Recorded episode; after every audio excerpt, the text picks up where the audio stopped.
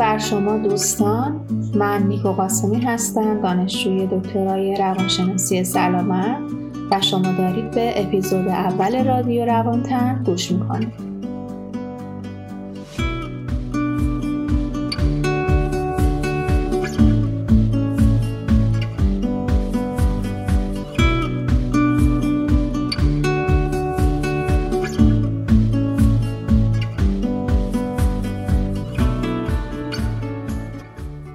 اپیزود سفرم ابتدا تاریخچه از پزشکی و روانشناسی سلامت خدمتتون ارز کردم. و امروز می‌خوام باورهای سلامت رو براتون توضیح بدم و اینکه تا چه میزان رفتارهای سلامت رو به وسیله باورهای سلامت میشه پیش بینی کرد و چطور میشه با تغییر باورهای غلط رفتارهایی که به سلامتی ما آسیب میرسونن رو اصلاح کرد. خب ما آدما دو جور رفتار سلامت داریم. یا عادتهای مختل کننده سلامت رو انجام میدیم مثل چی؟ مثل سیگار کشیدن مثل خوردن غذاهای چرب یا رفتارهای محافظت کننده سلامت انجام میدیم. مثل انجام معاینات پزشکی منظم مثل ورزش مثل آب به اندازه کافی خوردن و تمام رفتارهایی که منجر به حفظ سلامتی ما میشن. خب بریم سراغ باورهای سلامت. اولین عبارت رو براتون توضیح بدم که به هر باوری که به سلامتی مربوط بشه باور سلامت گفته میشه که در طول این اپیزود این عبارت رو زیاد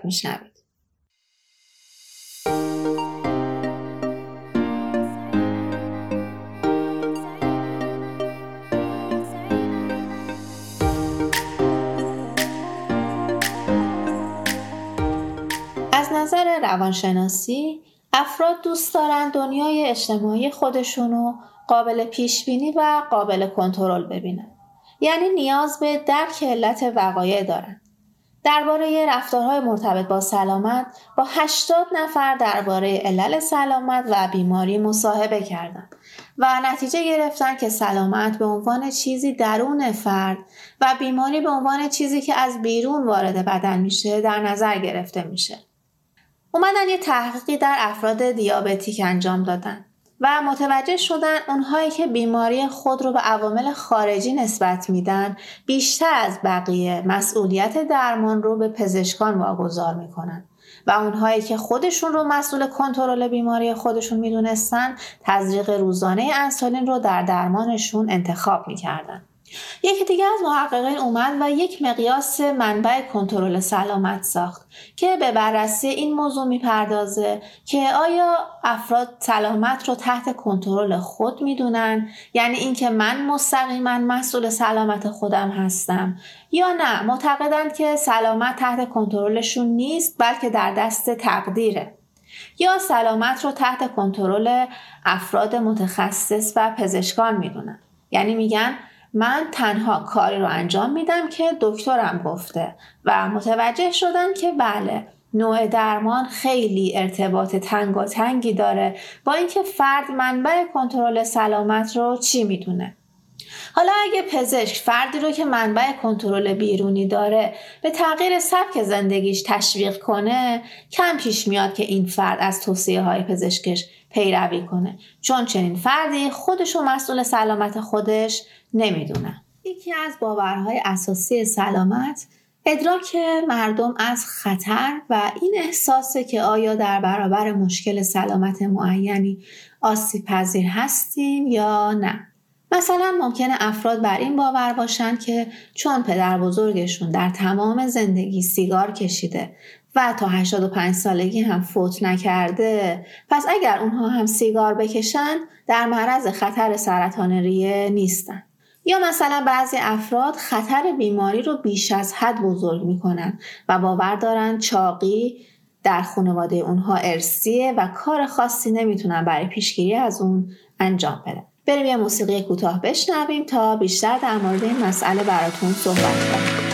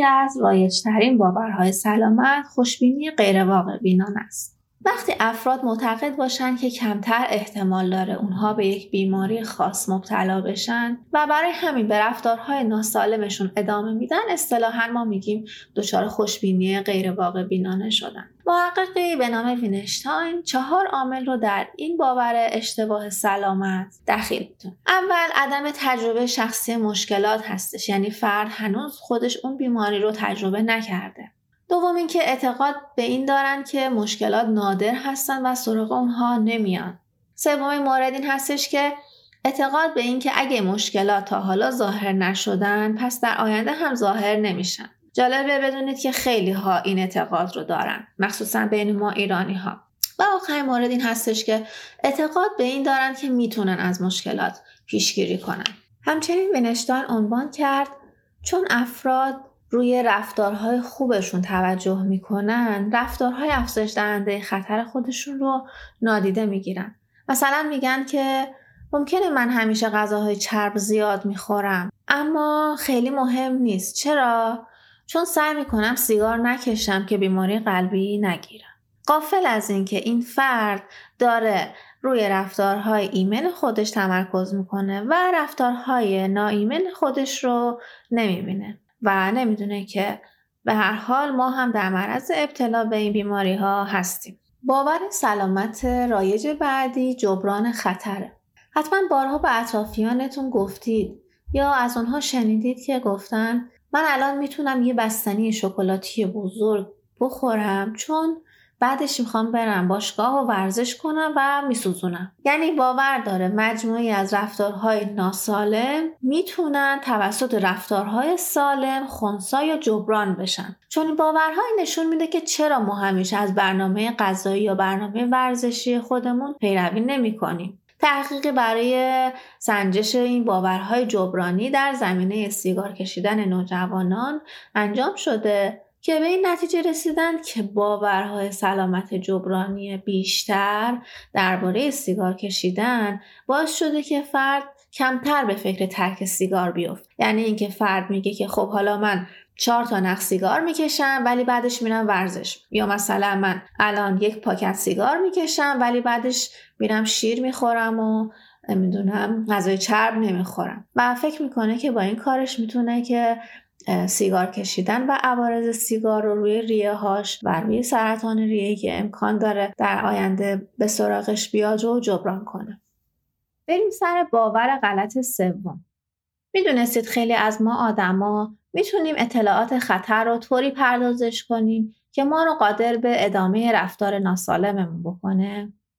نمونه این حالت توانایی سیگاری ها برای تداوم مصرف سیگار حتی در شرایطی که عبارت سیگار کشنده است رو روی پاکت سیگار هر روز و هر لحظه می‌بینن. دلیلش می‌دونید چیه؟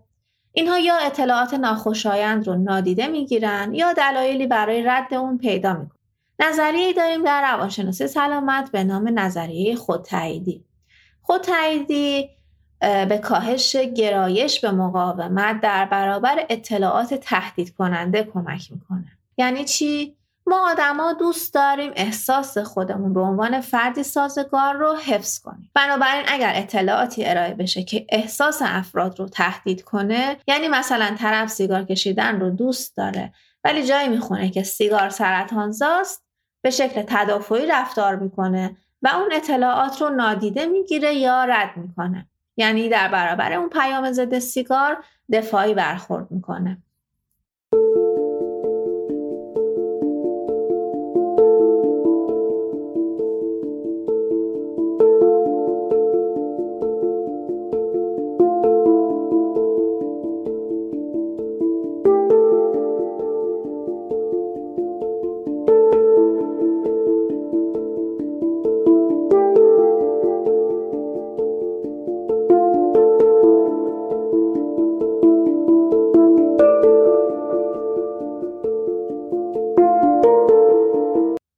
که تا اینجا اپیزود خسته نشده باشید. ممکنه این اپیزود یک کمی خشک باشه ولی اطلاعات خیلی خوبی رو در زمینه سلامت تا اینجا بهتون داده. از اپیزود بعدی که وارد رفتارهای مربوط به سلامتی میشیم بحث شیرین تر میشه. حالا می‌خوام یه کوچولو در مورد واژه انگیزه باهاتون صحبت کنم. واژه‌ای که علامت در واقع علت اصلی خیلی از رفتارهای ماست. انگیزه انجام یک کار یا یک رفتار یک موضوع خیلی مهم محسوب میشه و همه بر این باورند که فرد برای شروع یک رفتار جدید یا تغییر رفتار فعلیش نیاز به انگیزه داره. اگه دقت کرده باشین ما آدما دو تا انگیزه داریم. یه انگیزه که از درون ما در میاد مثل مثلا خوردن غذای سالم که به همون یک حس خیلی خوب میده و دوم انگیزه های بیرونی. مثل اینکه نیاز داریم با دوستامون بریم بیرون و در کنار دوستانمون غذا بخوریم که خب اولی قوی تر از دومیه. در مورد موضوع خودکارآمدی هم یه بحثی رو باز کنم و بعد ارتباط بین اینها رو خدمتتون عرض می‌کنم. مفهوم خودکارآمدی یعنی چقدر به توانایی ها و قابلیت های خودمون برای انجام یک کار باور داریم. این خودکارآمدی ارتباط خیلی نزدیکی با احساس اطمینان به توانایی خود برای انجام یک رفتار معین داره. بر این اساس ترک سیگار می‌تونه با این باور که من مطمئنم که می‌تونم سیگار رو ترک کنم ارتباط داشته باشه و یا افزایش مصرف سبزیجات رو می‌تونیم با این باور که من می‌تونم در آینده سبزیجات بیشتری بخورم پیش بینی کنیم. پس متوجه شدیم که چقدر انگیزه و خودکارآمدی می‌تونن در باورهای سلامت ما تاثیرگذار باشن. یعنی تا زمانی که فرد در واقع انگیزه ترک یک رفتار اشتباه رو نداشته باشه خودش رو در حدی نمی‌بینه که بخواد اون رفتار رو ترک کنه یا اینکه خود کارآمدی بالا و اینکه می‌دونه که از پس یک کار برمیاد خودش انگیزه میشه که در واقع به رفتار یک به انجام یک رفتار خوب ادامه بده. دوستان از اپیزودهای بعدی تلاش می‌کنم مطالب خیلی کاربردی تری در اختیار شما عزیزان قرار بدم و امیدوارم بتونید از این اپیزود نهایت بهره رو در سبک زندگیاتون ببرید و بازم ازتون استعدا دارم که اگر حتی یک کلمه از صحبتهای امروز من روی باورهای سلامت شما موثر بود به رسم دوستی اون رو با عزیزانتون به اشتراک بگذارید. سلامت و برقرار باشید. خدا نگهدار.